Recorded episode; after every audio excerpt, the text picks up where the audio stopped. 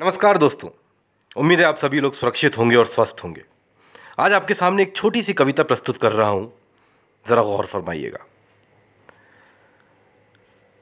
कुछ कमाल ही किया जाए ये ज़रूरी नहीं, कुछ कमाल ही किया जाए ये ज़रूरी नहीं, मदद बेमिसाल ही की जाए ये ज़रूरी नहीं।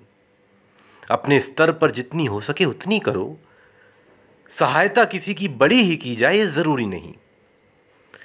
बूंद बूंद से घड़ा भर सकता है, बूंद बूंद से घड़ा भर सकता है।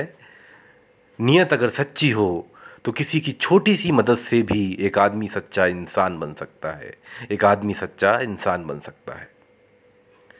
तो दोस्तों,